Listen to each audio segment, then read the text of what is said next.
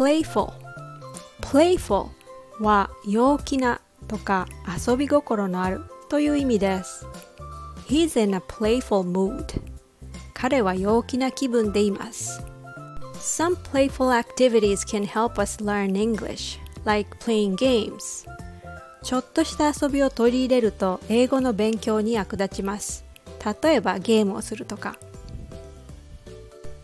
Being playful means wanting to have a good time and not wanting to be so serious. Playfulness can be shown by the tone of voice, mood, or facial expressions.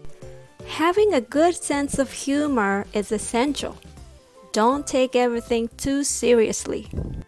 I think Japanese people need to loosen up a little more and take things in more playful way. You just need to learn to enjoy things while you work hard at the same time. So I do like to keep a playful spirit, you know? Thanks for listening.